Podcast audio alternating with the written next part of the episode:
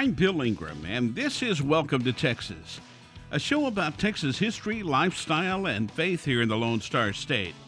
On today's show, besides Jesus Christ and the promise of eternal life with Him, I think the greatest gift is family, and the grandkids have to top that list. We all need encouragement, so I'll share some scriptures of encouragement on today's show.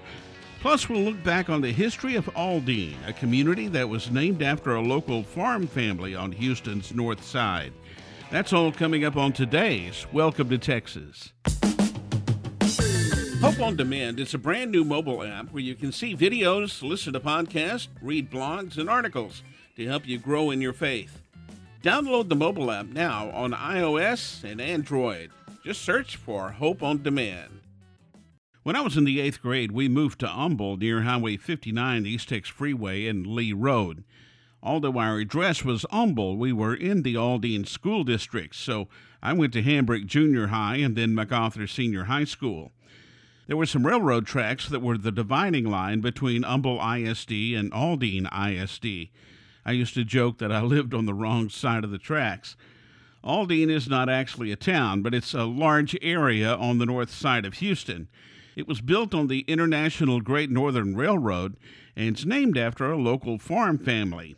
Aldine even had its own post office until about 80 some odd years ago. Up until the early 1900s, all that was in Aldine were two general stores, some poultry breeders, a few dairymen, and a fig preserver.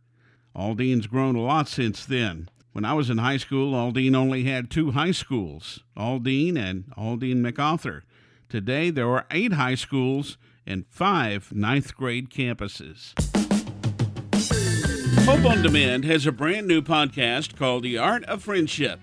It's hosted by my friend and author, Kim Weir. It's all about creating and keeping relationships that matter. Look for it now wherever you listen to podcasts. Just search for The Art of Friendship. The other day, I was hanging out with a friend. This friend is a Christian, but doesn't always act like one. Some days he's in line with God's Word, and some days life struggles get the best of him.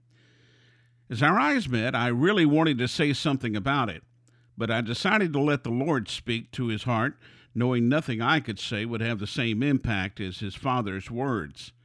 So I prayed with him. After some time had passed, I winked at him and turned and walked away from the mirror. We all need to remember that none of us are perfect. We have no right to judge others.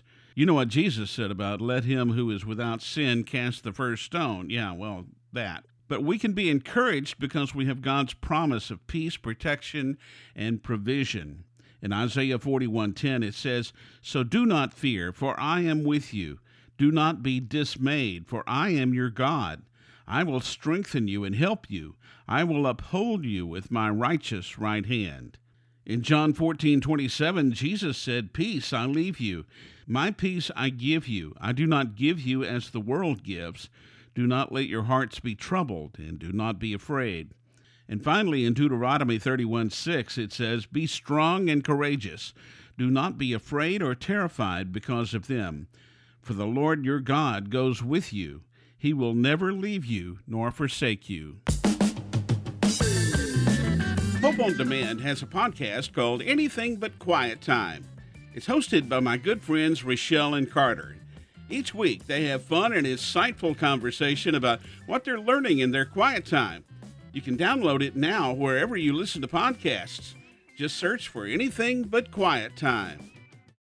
I think the greatest gift God has given us, other than the promise of eternal life with Him and our family, would be our grandkids. Our granddaughter has just recently turned four years old. Aubrey's personality is just like Letha's, my wife's. She also has my wife's mannerisms, the way she thinks, even the things she says. Letha and I started shopping early for Christmas because of all the talk with the shortages and all that. We didn't want to be left behind. And I hid some of the stuff in the garage, but apparently I didn't hide it well enough. The other day, Aubrey was riding her bike and she rode up to me and said, Papa, did you buy that for me? Pointing to a box that said Barbie, high atop a stack of stuff there in the garage. And I asked what, trying to act like I didn't know what she was talking about. There she is, pointing to a new Barbie doll set that I didn't hide well enough. Oops. Long story short, she has a brand new Barbie, and I have to go find something else for her for Christmas now. I don't know why, I just can't tell her no. And even though I tell her how much she is loved, she has no idea.